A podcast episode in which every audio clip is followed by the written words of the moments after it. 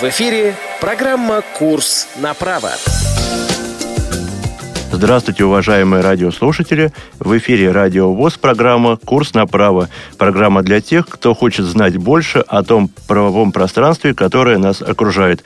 В студии Максим Карцев, звукорежиссер эфира Илья Тураев. Ну, а в гостях у нас сегодня доктор юридических наук, профессор, заслуженный деятель науки Российской Федерации, профессор Российского государственного социального университета Анна Максимовна Рабец. Здравствуйте, Анна Максимовна. Здравствуйте. Кандидат юридических юридических наук, доцент кафедры гражданского права Московского государственного юридического университета имени Кутафина Надежда Николаевна Агафонова. Здравствуйте, Надежда Николаевна. Здравствуйте. Этот выпуск мы записываем 8 ноября 2017 года, и ссылки на нормативно-правовые акты, которые будут использованы при его подготовке к эфиру, будут приведены именно на эту дату.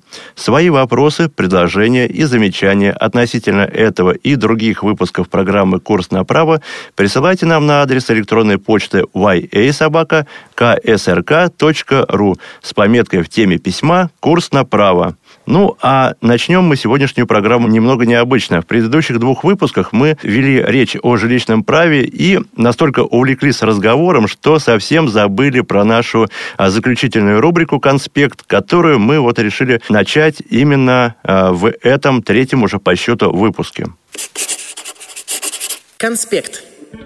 Итак, что же мы узнали из предыдущих выпусков? Это, во-первых, что регулирование жилищных правоотношений относится к предмету совместного ведения Российской Федерации и ее субъектов. Основным источником, регулирующим жилищные правоотношения, является Жилищный кодекс Российской Федерации 2005 года – Объектом жилищного права является жилое помещение, которое должно отвечать следующим признакам. Оно должно быть изолированным, пригодным для постоянного проживания и должно соответствовать экологическим, санитарно-гигиеническим и противопожарным требованиям. Жилые помещения бывают трех видов – жилой дом, квартира и комната – ну, а вся совокупность жилых помещений, находящихся на территории Российской Федерации, составляет жилищный фонд. Он делится на государственный, включая федеральный жилищный фонд и жилищный фонд субъектов, и муниципальный жилищный фонд. И, кроме того, третий вид а, фондов – это частный жилищный фонд. По цели использования жилищный фонд бывает социального использования, коммерческого использования и индивидуальный и специализированный жилищный фонд. Весь жилищный фонд находится под строгим учетом государства. Каждый собственник жилого помещения обладает как правами, так и определенными обязанностями. К основным правам относятся право владеть, пользоваться и распоряжаться своим жилым помещением. В круг основных обязанностей входит обязанность по содержанию своего жилого помещения, в том числе внесение различного рода платежей. Если вместе с собственником проживают иные граждане, например, члены семьи собственника, то они обладают теми же правами по пользованию жилым помещением, что и собственник. Ну а дееспособные и совершеннолетние члены семьи несут вместе с собственником солидарную ответственность, связанную с пользованием жилым помещением. Право пользования у таких лиц прекращается с прекращением семейных отношений с собственником. В случае принятия органа власти решения об изъятии земельного участка, на котором построен жилой дом, собственнику жилого помещения должно быть предоставлено равноценное денежное возмещение, либо другое жилое помещение с зачетом стоимости возмещения. Собственник жилого помещения, находящегося в многоквартирном доме, обладает правом собственности и на общее имущество в этом доме. Его доля в праве общей собственности определяется пропорционально той доле, которая занимает жилое помещение данного собственника в жилом доме. Высшим органом управления многоквартирным домом является общее собрание собственников. Помещение может находиться у гражданина не только на праве собственности, но и может быть предоставлено ему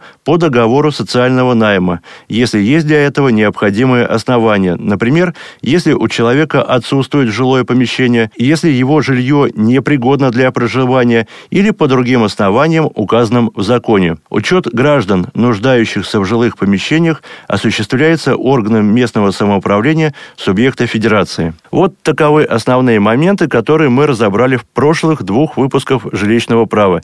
А если же вы хотите узнать поподробнее, то, соответственно, обращайтесь в архив программ «Радио ВОЗ» и слушайте эти выпуски. Ну, а мы переходим к нашей основной рубрике. Правовой ликбез. Ну и начнем мы сегодняшний выпуск э, с первого вопроса. Анна Максимовна, расскажите, пожалуйста, о содержании договора социального найма. Итак, договор социального найма заключается, как мы еще раз напомнили вам, с гражданами, у которых нет жилого помещения или оно меньше учетной нормы.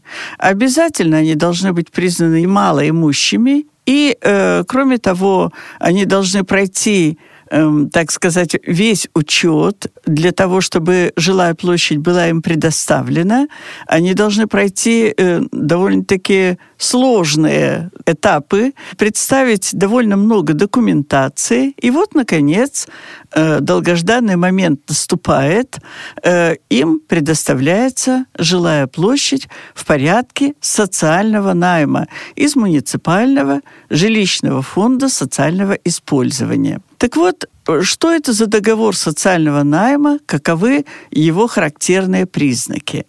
Прежде всего, по этому договору одна сторона – наймодатель, предоставляет жилое помещение, а наниматель, соответственно, в нем живет, использует его только для проживания своей семьи, иногда, как мы увидим дальше, и в поднаем сдает немножко, не злоупотребляя этим.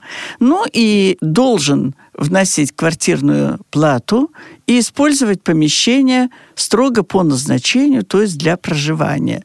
Он несет еще целый ряд обязанностей, о которых мы скажем. Кто такой наймодатель? Наймодатель – это муниципальное образование, то есть собственник жилого фонда или сам, или орган местного самоуправления, естественно, он орган местного управления действует от имени муниципального образования или специально созданный, уполномоченный жилищный орган. Э, нанимателем является гражданин, с которым заключается договор э, социального найма, который получает жилое помещение вот в результате учета от муниципального фонда социального использования. Значит, каково же содержание, какие обязанности этого договора. Ну, прежде всего, давайте посмотрим обязанности наймодателя. Наймодатель то есть организация, муниципальное образование в лице органов местного самоуправления или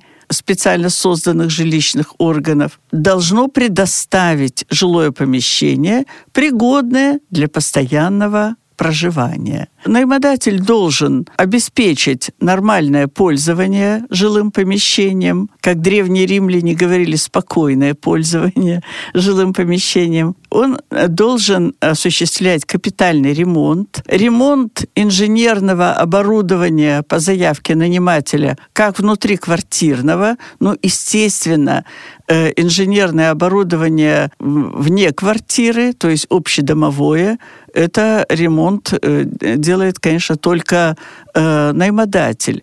Наймодатель осуществляет не только капитальный, но и текущий ремонт имущества, которое находится вне квартиры, общедомового имущества. Наймодатель э, оказывает, то есть предоставляет коммунальные услуги надлежащего качества. Да, и какие же у него права? Право требовать, чтобы жилое помещение было использовано по назначению, чтобы наниматель также выполнял свои обязанности и имеет право требовать своевременного внесения квартирной платы. Каковы права и обязанности нанимателя. Наниматель имеет право сам проживать в жилом помещении, вселять в нанятое им помещение других лиц. Об этом я чуть попозже скажу. Он имеет право требовать ремонта, замены инженерного, санитарно-технического оборудования, которое пришло в негодность, и даже замены жилого помещения. В практике встречались такие дела в судебной практике, когда жилое помещение оказалось впоследствии непригодным в результате строительных недостатков, жить в нем оказалось невозможно.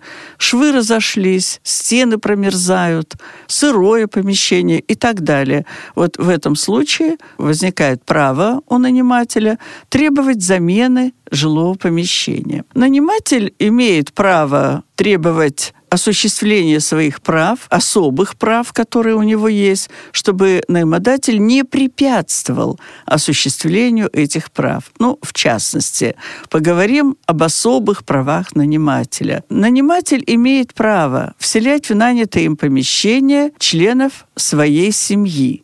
Кто такие члены семьи? В соответствии со статьей 69 Жилищного кодекса это практически те же лица, которые являются и могут быть признаны членами семьи собственника. Мы об этом говорили, это статья 31. Совпадение имеется большое. Значит, это супруг нанимателя, его дети, родители, другие родственники или нетрудоспособные иждивенцы автоматически не являются членами семьи, а могут быть признаны или признаются членами семьи только если они совместно постоянно проживают с нанимателем и ведут с ним общее хозяйство. В исключительных случаях в судебном порядке могут быть признаны членами семьи другие лица. Ну, например, лицо, не состоящее, ну, фактически муж или фактическая жена, не состоящая с нанимателем в зарегистрированном браке, но вселенная им как бы как член семьи. Вселение в нанятое помещение нанимателем членов своей семьи, лиц в качестве членов семьи, и не только, мы будем дальше говорить еще и о временных жильцах, производится с письменного согласия всех совершеннолетних членов семьи, включая и временно отсутствующих. Нарушение этого письменного согласия является основанием для выселения этих лиц как незаконно вселившихся. Вот в отношении э, правового статуса члена семьи, правового положения члена семьи нанимателя. В данном случае нанимателю членам семьи гораздо легче, то есть у них положение гораздо прочнее, чем у членов семьи собственника. Они также несут равные обязанности. Взрослые, дееспособные или ограниченно дееспособные члены семьи несут обязанности, как и наниматель, солидарно с ним отвечают перед наимодателем.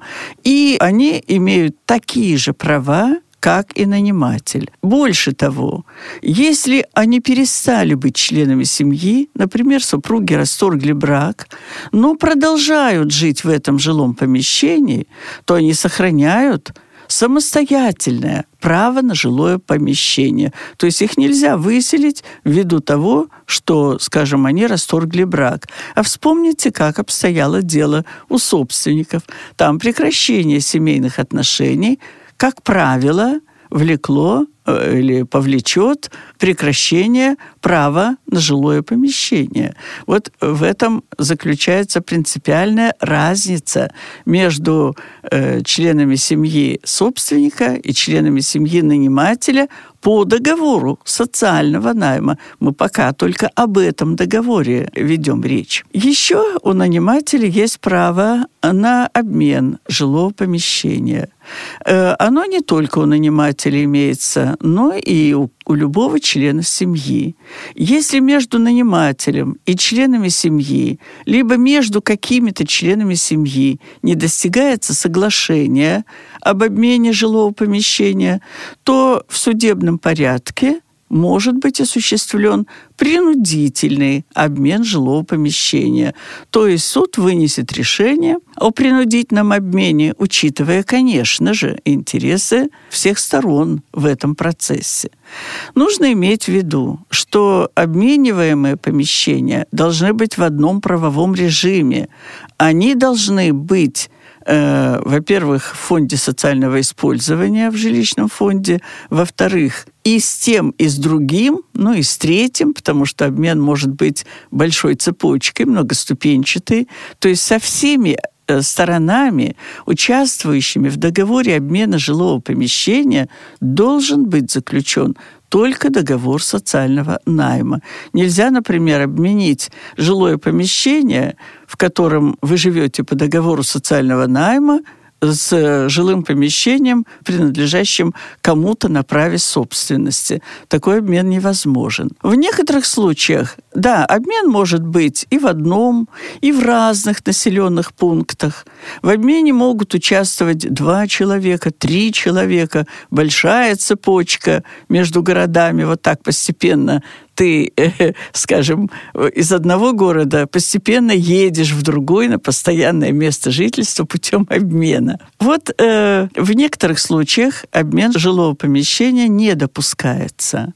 Ну, когда к нанимателю предъявляется иск, требования в судебном порядке об изменении или расторжении договора найма жилого помещения, когда к нему предъявляется и иск к любому нанимателю а, любого обмениваемого помещения оспаривается его пользование, правомерность его пользования этим жилым помещением. Э, когда э, к нанимателю предъявляется требование, оспаривается его пользование обмениваемым помещением, когда дом подлежит сносу, капитальному ремонту, переоборудованию, или когда в жилое помещение в результате обмена вселяются э, лица, страдающие тяжелыми инфекционными или другими заболеваниями, перечень которых мы уже об этом говорили, устанавливается постановлением правительства Российской Федерации. Ну, я еще могу сказать о поднайме поднаем жилого помещения, это тоже право нанимателя сдавать все, если он уехал, или часть жилого помещения в поднаем. Никакие лимиты платы за поднаем жилого помещения не существуют. Цена поднаемная плата исключительно договорная. И, кроме того, значит, нужно только иметь в виду, что поднаниматель отвечает перед нанимателем. Из-за себя, из-за поднанимателя, наниматель жилого помещения основной отвечает перед наймодателем. Вот это обстоятельство нужно иметь в виду. И если прекращается договор социального найма, то прекращается, соответственно, и договор поднайма. Ну и поднаниматель, конечно, может быть выселен из жилого помещения когда он не хочет освобождать после окончания срока договора, когда он использует помещение не по назначению и так далее. Ну, э, чтобы перейти э, к следующему вопросу, я могу еще сказать, что правами нанимателя, особыми правами, которым не должен препятствовать наимодатель, является объединение нескольких разных предоставленных жилых помещений в одну семью. Вот раздела сейчас нет, а вот объединение в одну семью, заключение с разными семьями, единого с разными нанимателями, единого договора социального найма жилого помещения, такая возможность есть. Кроме того, э, наниматель имеет право требовать предоставления ему квартиры меньшего размера. Э, такие ситуации случаются. Сначала была большая семья, огромная квартира, потом дети выросли, кто-то умер, разошлись, и наниматель один остался в большой квартире, он пенсионер, ему очень трудно теперь оплачивать огромную площадь и коммунальные услуги, и он имеет право потребовать квартиру меньшего размера. Это тоже случай замены жилого помещения. В этом случае э, в течение трех месяцев наимодатель должен заменить, предоставить ему квартиру меньшего размера. А если не предоставит, он оплачивает только норму предоставления жилой площади, то есть э, не выше, и норму потребления коммунальных услуг. И в заключении вот содержания договора социального найма я скажу, что этот договор бессрочный. Он, э, срок действия этого договора э, совершенно никак не регламентируется. Заключается он в письменной форме, чаще всего на основании типового договора социального найма, который утверждается постановлением правительства. А нужно ли его нотариально удостоверять? Нет. Не обязательно, да? Нет, не обязательно, конечно. Да и не нужно. Угу. Тем более он же по типовому договору составлен. Практически это бланк, в который вносятся индивидуальные персональные данные нанимателя и членов семьи. Вот и все. А какую ответственность несут наниматель и наймодатель друг перед другом за невыполнение условий договора? Они несут ответственность, прежде всего, конечно, имущественную. Есть и административная ответственность за грубейшее нарушение, скажем, некоторых обязанностей жилищных. Но в основном, конечно, мы говорим о гражданско-правовой, об имущественной ответственности. Угу. Ну, к примеру, наймодатель не осуществляет капитальный ремонт. Что может наниматель? Он может либо Э, требовать уменьшения квартирной платы, либо сам осуществляет капитальный ремонт и требует возмещения расходов у наймодателя в судебном порядке. Ну и он несет определенные обязанности и должен их нести добросовестно. Скажем, о квартирной плате, наверное, мы еще будем говорить. Санкции за неуплату квартирной платы. Да кроме того, если наниматель не уплачивает квартирную плату более шести месяцев подряд, он же выселяется с предоставлением другого жилого помещения по нормам общежития. Это, в общем-то, мало приятного жить в таком жилом помещении, которое составляет только-только учетную норму, и чтобы ему, его еще раз не поставили на учет как лицо, нуждающееся в предоставлении другого жилого помещения. Вот э, такая ответственность э, на, нанимателя. Ну и если он использует предоставленное ему жилое помещение не по назначению, он ведь также может быть с ним будет расторгнут договор. Скажем, портит, разрушает жилое помещение. Ему дают разумный срок для устранения э, вот этих разрушений. Если он их не устраняет, то э, его просто-напросто выселяют в судебном порядке без предоставления другого жилого помещения. А, Надежда Николаевна, скажите, пожалуйста, вот мы говорили в прошлой программе, что собственники жилых помещений могут устраивать перепланировку и переустройство своего жилого помещения, а наниматели могут ли это делать? Те лица, которые получают жилье по договору социального найма. А там правила совершенно те же Одни самые. Те же, да, да, да угу. те же самые, которые мы говорили для собственников, они также для нанимателей. Если они хотят переустроить, перепланировать, они также должны получить разрешение. Угу. Вот это, это им дает э, такое право. Если они разрешение не получили, то переустройство, перепланировка будут незаконными, и, соответственно, наниматель будет обязан вернуть все в исходное состояние состояние. Правила те же самые. Да, плюс ко всем органам, где надо получать согласие, он еще будет согласие наимодателя получать. Надежда Николаевна, предположим такую ситуацию. У дома, а, который находится в собственности одного собственника, меняется собственник. То есть он переходит а, к другому собственнику. Как в таком случае поступают жильцами? Их можно выписывать или же жильцы остаются в своих квартирах? При смене собственника договор найма жилого помещения сохраняет свою силу, поэтому и наниматели, и члены семьи продолжают проживать на тех же условиях, а собственник становится наймодателем этого жилого помещения. Новый угу. собственник, да. И вот расскажите, пожалуйста, о временных жильцах. Кроме поднанимателей, в жилое помещение могут быть вселены еще и временные жильцы, которые также не являются членами семьи нанимателя. А, в отличие от поднанимателей, временные жильцы живут бесплатно, не оплачивают свое проживание.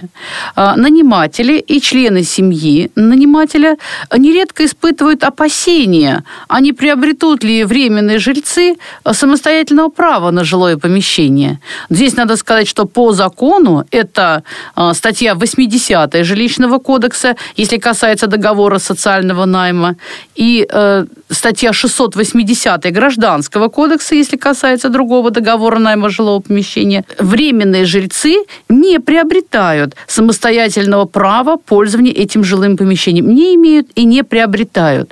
А, но здесь самое главное четко оговорить причину вселения. А, письменная форма здесь идеальная, но а, в нашей традиции практически нет такого, чтобы при вселении заключались соглашения в письменной форме. Но даже если они заключаются устно, все равно надо четко оговорить причину и время вселения. Например, на время обучения, на время лечения. По закону а, те же статьи, которые я уже назвала, договоры с временными жильцами должны не превышать шестимесячного срока. Но, конечно, они могут продляться. Вот. И по истечению а, срока временные жильцы должны быть выселены из данного жилого помещения. Вот я думаю, что достаточно то, что можно сказать о временных жильцах. Но, как правило, это, конечно, родственники или близкие друзья на таких условиях вселяются. Самое главное, вот что нужно оговорить причину и срок вселения. Угу. Анна Максимовна, расскажите, пожалуйста, о порядке предоставления жилых помещений по договорам найма жилых помещений жилищного фонда социального использования. Да, вот для лиц, которые, хотя и не признаются малоимущими, нет оснований для признания их таковыми. То есть это низкая ступень среднего класса, так будем примерно называть.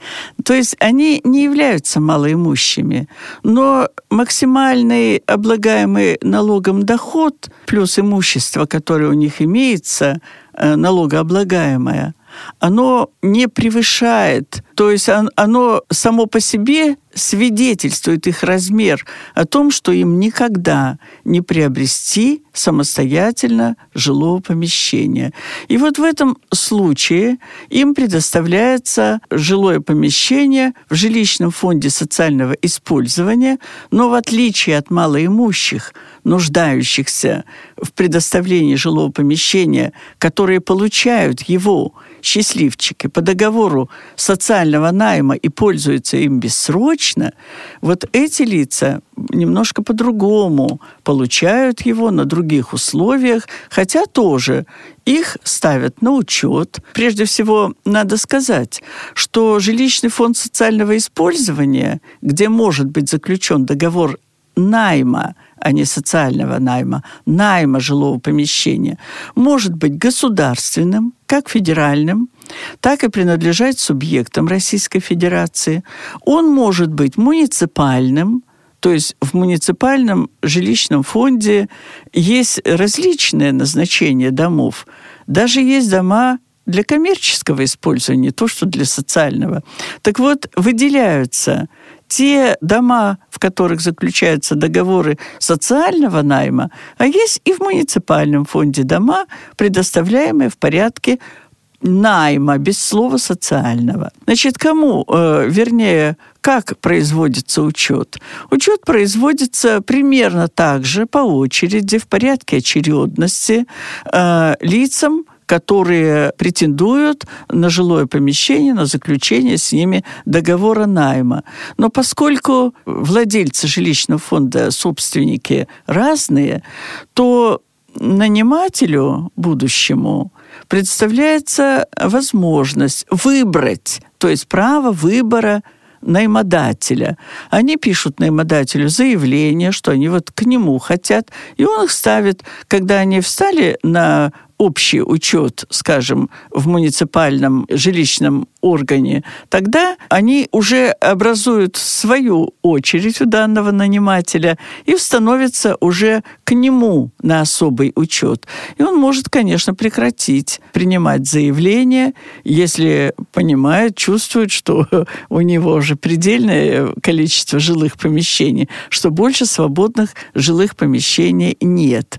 Но э, вот э, этот договор существенно отличается от договора социального найма. А в чем отличие? Во-первых, он срочный. Он заключается на срок от одного года до десяти лет. И э, соглашением между нанимателем и наймодателем устанавливается этот срок. Ну, скажем, первый срок заключают, вот когда не уплачивается ипотека, и надо где-то пожить, пережить вот этот период, пока соберутся деньги для полной уплаты кредита ипотечного. Ему могут быть предоставлены этому лицу, предоставлено жилое помещение по договору найма только на год, например так? Ну, могут быть, конечно, могут предоставить и на, на 5 лет, и на 10 лет. И договор заключается тоже в письменной форме, он тоже типовой, утверждаемый постановлением правительства. Но вот особенность в нем такая. Первый раз заключили договор на какой-то срок, и в этом же договоре указывают, будет ли заключен договор на второй срок и если да, то на какой? Вообще, конечно, э, наниматель по этому договору имеет преимущественное право на заключение нового договора, но при условии, если на это помещение нет претендентов, которые нуждаются. Вот ты пожил, тебе предоставили возможность оглядеться, осмотреться и купить жилое помещение или снять, э, накопить денег достаточно. Вот теперь пусть поживет еще один нуждающийся, который тоже должен собраться с силами и как-то решить свою жилищную проблему. Поэтому, вот, например, нет свободных жилых помещений. Владельцы жилищного фонда социального использования в порядке найма могут заключить если это помещение будет свободно, или если будет свободно другое помещение. А может сложиться и такая ситуация, когда на очереди, на учете ждут когда освободится помещение, он пожил 5 лет или 10 лет, ему говорят, второй раз мы с вами договор заключать не будем. Надо и другим каким-то образом, во всяком случае, предоставить возможность временно здесь пожить, чтобы решить свои жилищные проблемы. Но и еще одно отличие очень существенное. В этом договоре нет таких особых прав нанимателя, которые есть у нанимателя в договоре социального найма. Нет права на обмен, нет права на объединение в одну семью.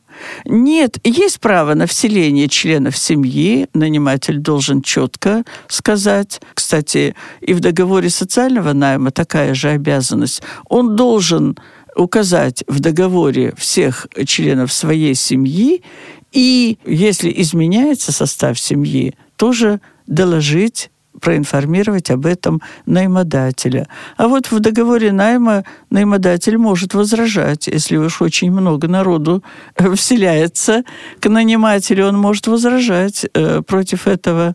И это может быть основанием, между прочим, для того, чтобы не заключать договор на новый срок. Такое тоже возможно. Я так понимаю, что сама процедура, э, предшествующая заключению договора Она найма при... жилого помещения, достаточно сложна, да? Потому Она что... примерно такая ага. же. То есть также ставят э, на учет. Но перед да? этим человек должен доказать свою Но он несостоятельность. должен доказать, э... совершенно верно, свою несостоятельность, э, невозможность, значит, посчитают все имущество, налогооблагаемое, сколько это получается, так сказать. И, кроме того, э, будут учитывать, э, есть ли у него жилье, в котором он, может быть, и не может жить, но оно есть. Есть ли у него жилье, может быть, он снимает сейчас квартиру, или в индивидуальной собственности у него есть жилье, или еще каким-то образом. То есть все, что у него есть, учитывают. Учитывают скрупулезно,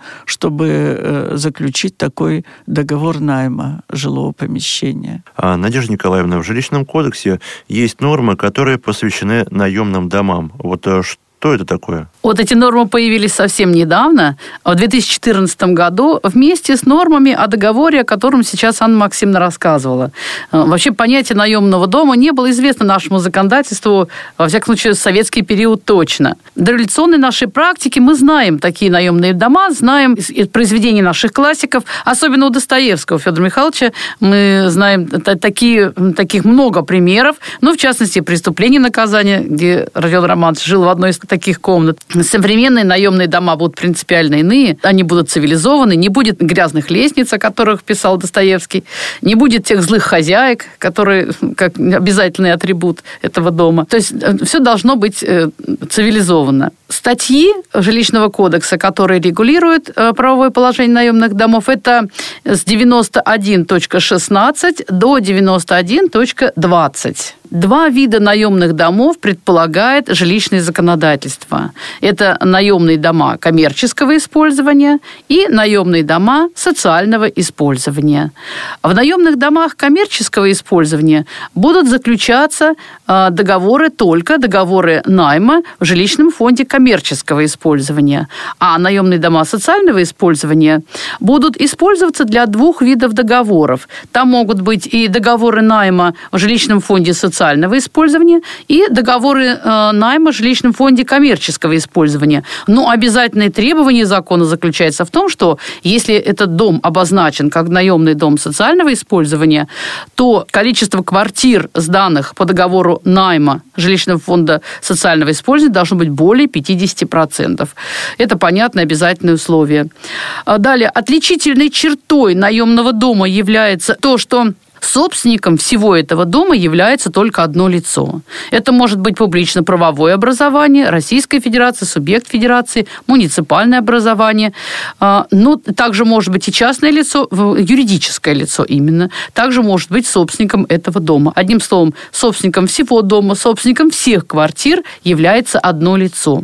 А, как правило, такие дома будут специально строиться. Это будут чаще всего многоквартирные, конечно, дома. Они будут специально строиться строится именно с такой целью. С целью э, сдачи этих квартир, жилых помещений по договору найма. Если предполагается строить наемный дом социального использования, то законодательство предусматривает государственную муниципальную поддержку строительства этого дома. Поддержка может выражаться в предоставлении на льготных условиях земельного участка. Также она выражается в предоставлении финансовых средств, э, кредитов или в другой форме субсидий на строительство этого дома. Но если государство или муниципальное образование оказывает поддержку застройщику, то, безусловно, оно имеет право ставить условия для дальнейшего использования этого жилого дома. Ну, например, какой-то устанавливать предельную плату за это жилое помещение по договору найма. Или, э, может быть, э, условия о поселении в данный дом, в данный наемный дом людей определенной категории. И если скажем, собственник этого дома захочет как-то изменить назначение этого дома, то прежде всего он должен возместить э, публично-правовому образованию, государству или муниципальному образованию эту государственную поддержку. Но э, закон устанавливает достаточно строгие правила к изменению назначения наемного дома. Изменение назначения наемного дома может быть только в том случае, когда э, расторгнуты все договоры найма. Если хотя бы один договор договор найма на помещение в этом доме сохраняется, действует, то невозможно изменение целевого назначения э, этого дома. Управление наемным домом осуществляется самим собственником или наймодателем, которому собственник поручает заключение договоров найма по данному дому. И также собственник может заключить договор с управляющей компанией, который будет осуществлять обслуживание этого дома. Но в любом случае эта управляющая компания будет представлять отчет собственнику о проводимых мероприятиях, и собственник осуществляет контроль за этой управляющей э, компанией, каким образом образом она осуществляет вот именно управление этим домом. А, мы со студентами на практических занятиях а, пытались исследовать, как а, норма о наемных домах воплощается в жизнь вот, э, ну, у нас на, территории нашего государства. Мы нашли несколько таких домов, но достаточно мало. В Петербурге 2-3 дома, в Москве примерно такая же ситуация. То есть э, норма это воплощается э, в действительность не быстро. Просто нужно привыкнуть еще, даже психологически настроиться на это. Ну и наши предприниматели тоже еще до конца не могут, наверное, понять ту выгоду, которую будет приносить этот дом, э, коммерческую выгоду сразу просчитать невозможно. Поэтому это будет развиваться постепенно. Но самое главное, что такие нормы есть, что предоставлено право.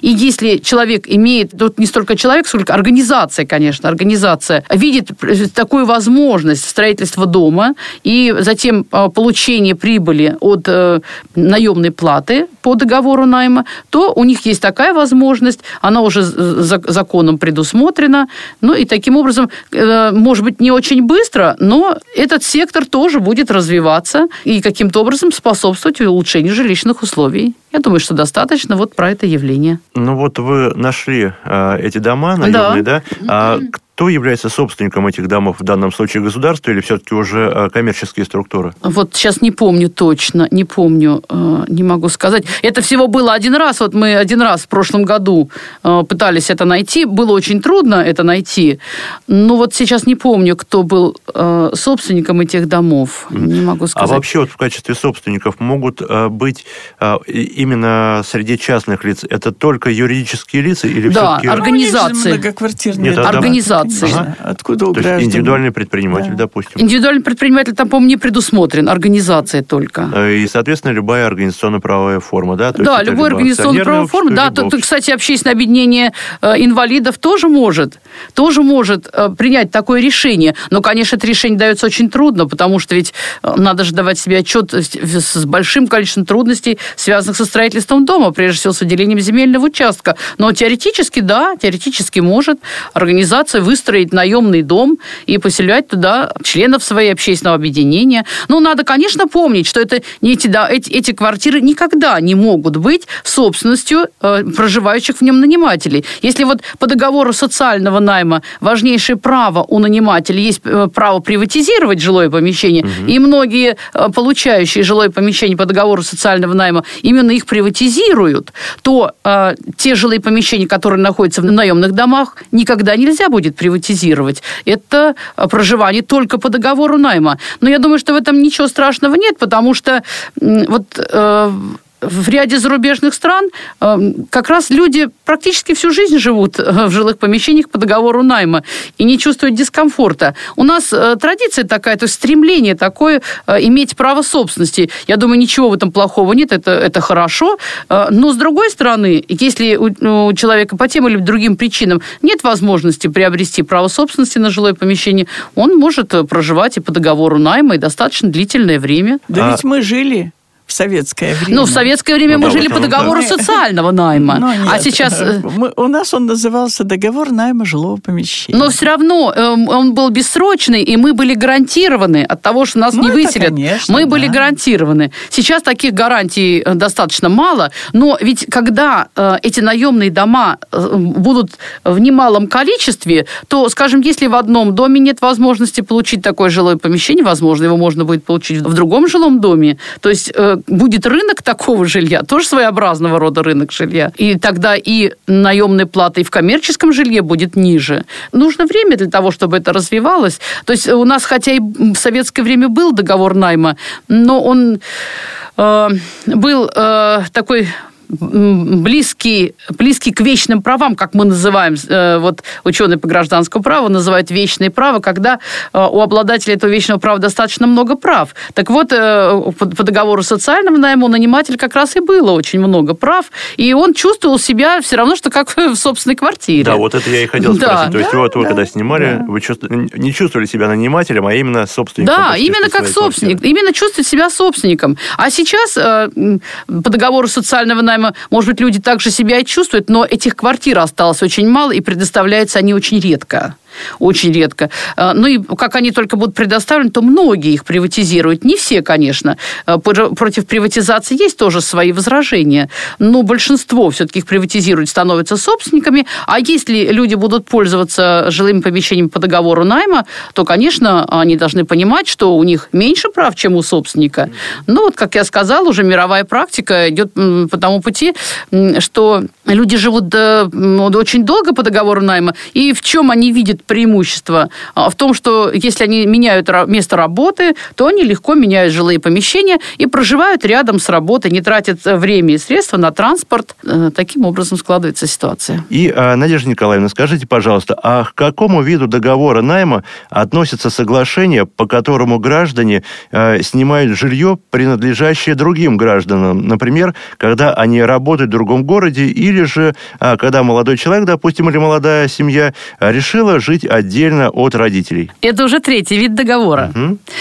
Он регулируется гражданским законодательством со статьи 671 по статью 689. И в Гражданском кодексе он называется договором найма жилого помещения. Но поскольку у нас и в прошлой передаче было много договоров найма, чтобы нам не путать, будем называть его договор коммерческого найма жилого помещения. Он так называется часто в литературе цивилистической, но и мы со студентами на своих практических занятиях тоже э, называем его таким образом. Это оправдано тем, что э, жилые помещения, которые предоставляются по данному договору, они принадлежат к жилищному фонду коммерческого использования. Понятие этого договора стандартное, наимодатель. А, кстати, наимодателем может быть любое лицо, и государство Российской Федерации, и субъект Федерации, и муниципальное образование. Они тоже имеют право предоставлять жилые помещения по договору коммерческого найма. Ну и, конечно же, частные лица, юридические лица организации и физические лица вправе предоставлять жилое помещение по договору коммерческого найма к объекту жилого помещения предъявляются те же требования, что и к, договору, к договорам социального найма. А, жилое помещение должно быть изолированным, а, пригодным для постоянного проживания. Статья 674 предполагает письменную форму данного договора. А, нередко эта норма соблюдается гражданами. Они также заключают договор в письменной форме. Но бывает и другая ситуация, когда договор заключается просто устно. В этом случае надо сказать, что договор не считается считается недействительным от того, что он не заключен в письменной форме. Но только если возникнет судебный спор по такому договору, будут проблемы с доказыванием. В частности, нельзя будет ссылаться на свидетельские показания. А в целом договор является действительным. И статья 674 э, предоставляет, предъявляет, вернее сказать, еще одно требование к этим договорам, ранее неизвестное нам, что ограничения правами нанимателя по данному договору должны подлежать государственной государственной регистрации. Но это понятно, почему делается, для того, чтобы осуществлять контроль за наймом жилого помещения. Я думаю, что э, большинство граждан не соблюдает этой нормы и не регистрирует, но во всяком случае надо иметь в виду, что такая норма существует. Понятно, что если ограничения по данному договору будут зарегистрированы, то, конечно, этот договор будет подлежать налогообложению. Особенностями договора коммерческого найма э, является, а, в частности, следующее. А, если мы говорили, что по договору социального найма с нанимателем проживают члены семьи, то в договоре коммерческого найма нет такого ограничения. То есть более широкий круг лиц, которые могут проживать с нанимателями. И поэтому они так и называются в гражданском законодательстве граждане, проживающие с нанимателями. А, действительно, по договору коммерческого найма, но бывает и, семья снимает это жилое помещение, а нередко бывает такая ситуация, когда жители, скажем, а, одной области, скажем, из Тульской области, приехали работать в Москву, и они вместе снимают жилое помещение, ну, для того, чтобы им было легче платить. И таким образом они не являются членами семьи, но закон позволяет им заключить один договор найма. Как правило, этот договор найма заключает один из приехавших на работу наниматель. А, он же становится ответственным перед наимодателем за жилое помещение, за поведение всех остальных граждан, проживающих вместе с нанимателем потребителям. Но закон предполагает и другую форму этого договора, когда все граждане, проживающие в данном жилом помещении, подписывают этот договор найма, и тогда они по закону называются сонаниматели, и каждый будет уже отвечать за свои действия. Э, поэтому нанимателям предоставлено право выбрать, в каком виде им заключить договор найма. Либо наниматель будет один, либо нанимателей будет несколько. Если в договоре один все-таки наниматель, то должны ли быть э, пункты в договоре, которые разрешали бы нанимателю э, вселять в это помещение еще своих там родственников, друзей и так далее? Можно вселять, и не, не только родственников, Нет, и друзей, нужно ли и других. это оговаривать да. отдельно в договоре? Да, это нужно оговаривать в договоре, но дело в том, что любое вселение, оно требует согласия наймодателя. Угу. Поэтому независимо от того, говорили это или не говорили, когда э, возникает такая ситуация, что вселяется новый гражданин, не обязательно родственник, не обязательно членом семьи, то по закону, э, да, наниматель должен известить наимодателя о том, что вселяется еще один человек. Или, например, кто-то выехал, э, другой въехал. Но, э, конечно, на практике чаще всего этого не происходит. То есть происходит смена лиц проживающих, и наимодатель часто не уведомляется. Бывают такие случаи нередко, что наимодатель-то и в России не проживает. Вот. Но по закону, да, положено, по закону положено, наниматель должен держать наимодателя в курсе о том, кто проживает в этом жилом помещении, и, и соответственно, предоставлять эту полную информацию об этом. Потому что ведь чем больше людей пользуются квартирой, тем больше износ этой квартиры. Да, Поэтому, можно конечно. я еще добавлю, угу. что вот исключения составляют несовершеннолетние ну, это дети да, по всем договорам, по всем, которые могут э, без всякого согласия, без согласия и членов семьи, по договорам социального найма и найма на жилплощади социального использования, и по коммерческому найму, они вообще без согласия и наймодатели должны вселяться, могут вселяться на жилую площадь своих родителей. Да, у нанимателя жилого помещения по договору коммерческого найма есть одно очень важное право. Оно предусмотрено статьей 684 Гражданского кодекса.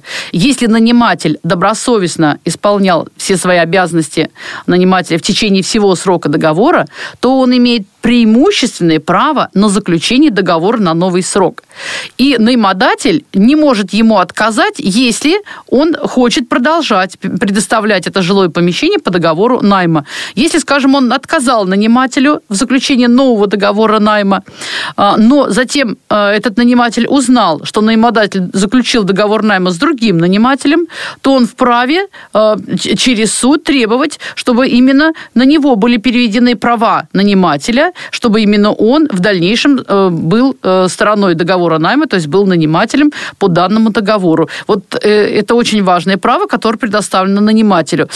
Только в том случае, когда наимодатель совершенно не желает в дальнейшем сдавать, хотя, во всяком случае, в течение года, ближайшего года, он не собирается сдавать эту квартиру по договору найма, он может отказать тогда нанимателю в заключении нового договора.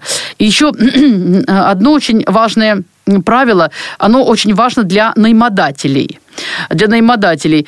683 а, статья содержит эту норму. Если перед окончанием срока действия договора ни наимодатель, ни наниматель не э, предупредили друг друга, что они э, прекращают этот договор, а наниматель продолжает проживать в этом жилом помещении, то договор считается заключенным на тех же условиях на новый срок. Наимодателям надо быть очень внимательным. Предположим, заключили договор на три года, и сам наимодатель думает, вот три года пройдет, и наниматель уедет, и все будет нормально. И он не, не думает, о том, чтобы за три месяца его предупредить о том, что договор будет прекращен. И э, наниматель продолжает проживать в этом жилом помещении. Когда срок договора истек, наимодатель говорит нанимателю, что вы должны выехать, а наниматель предъявляет ему норму статьи 683 и говорит, так нет, вы меня не предупреждали о том, что договор прекращается, я продолжаю проживать, значит, наш договор считается заключенным. Еще на, на три года. Еще на три года. Вот, не на тех же условиях. Не на тех же условиях. Поэтому, да, наимодатель нужно быть внимательным. Конечно, наимодатель может каким-то образом э, попытаться прекратить договор, но это будет для него э, чревато некоторыми последствиями, потому что считается, что он досрочно прекращает договор, нарушает права нанимателей, ну и поэтому наниматели могут требовать возмещения убытков от наимодателя. В этом плане надо быть наимодателю внимательнее. По срокам действия договор коммерческого найма бывает краткосрочный, до одного года, и долгосрочный от одного года до пяти лет. А, на срок больше пяти лет договор коммерческого найма заключаться не должен. И э, очень важно вот это разграничение договоров. Чем оно важно? Если договор краткосрочный, то у нанимателя меньше прав, чем по долгосрочному договору. В частности, у нанимателя нет преимущественного права на заключение договора на новый срок. Но еще ряд прав тоже нет у нанимателя при краткосрочном договоре. Поэтому наимодателю, конечно, выгоднее краткосрочный договор договор а, а нанимодателю. А вот нанимателю, если он думает долго проживать в этом жилом помещении, скажем, у него удобная работа, то нанимателю, конечно, выгоден долгосрочный договор, поскольку он приобретает некоторые дополнительные права, в том числе и преимущественные права на заключение договора на новый срок. В целом а, у нанимателя те же права и обязанности, которые мы рассмотрели в прошлый раз. Он должен пользоваться помещением а, только для проживания, проживания собственного и других граждан, которые вместе с ним проживают. Он э, обязан поддерживать жилое помещение в надлежащем состоянии. А, на него возлагается обязанность текущего ремонта. Капитальный ремонт ну, на, на, лежит на нанимодателе.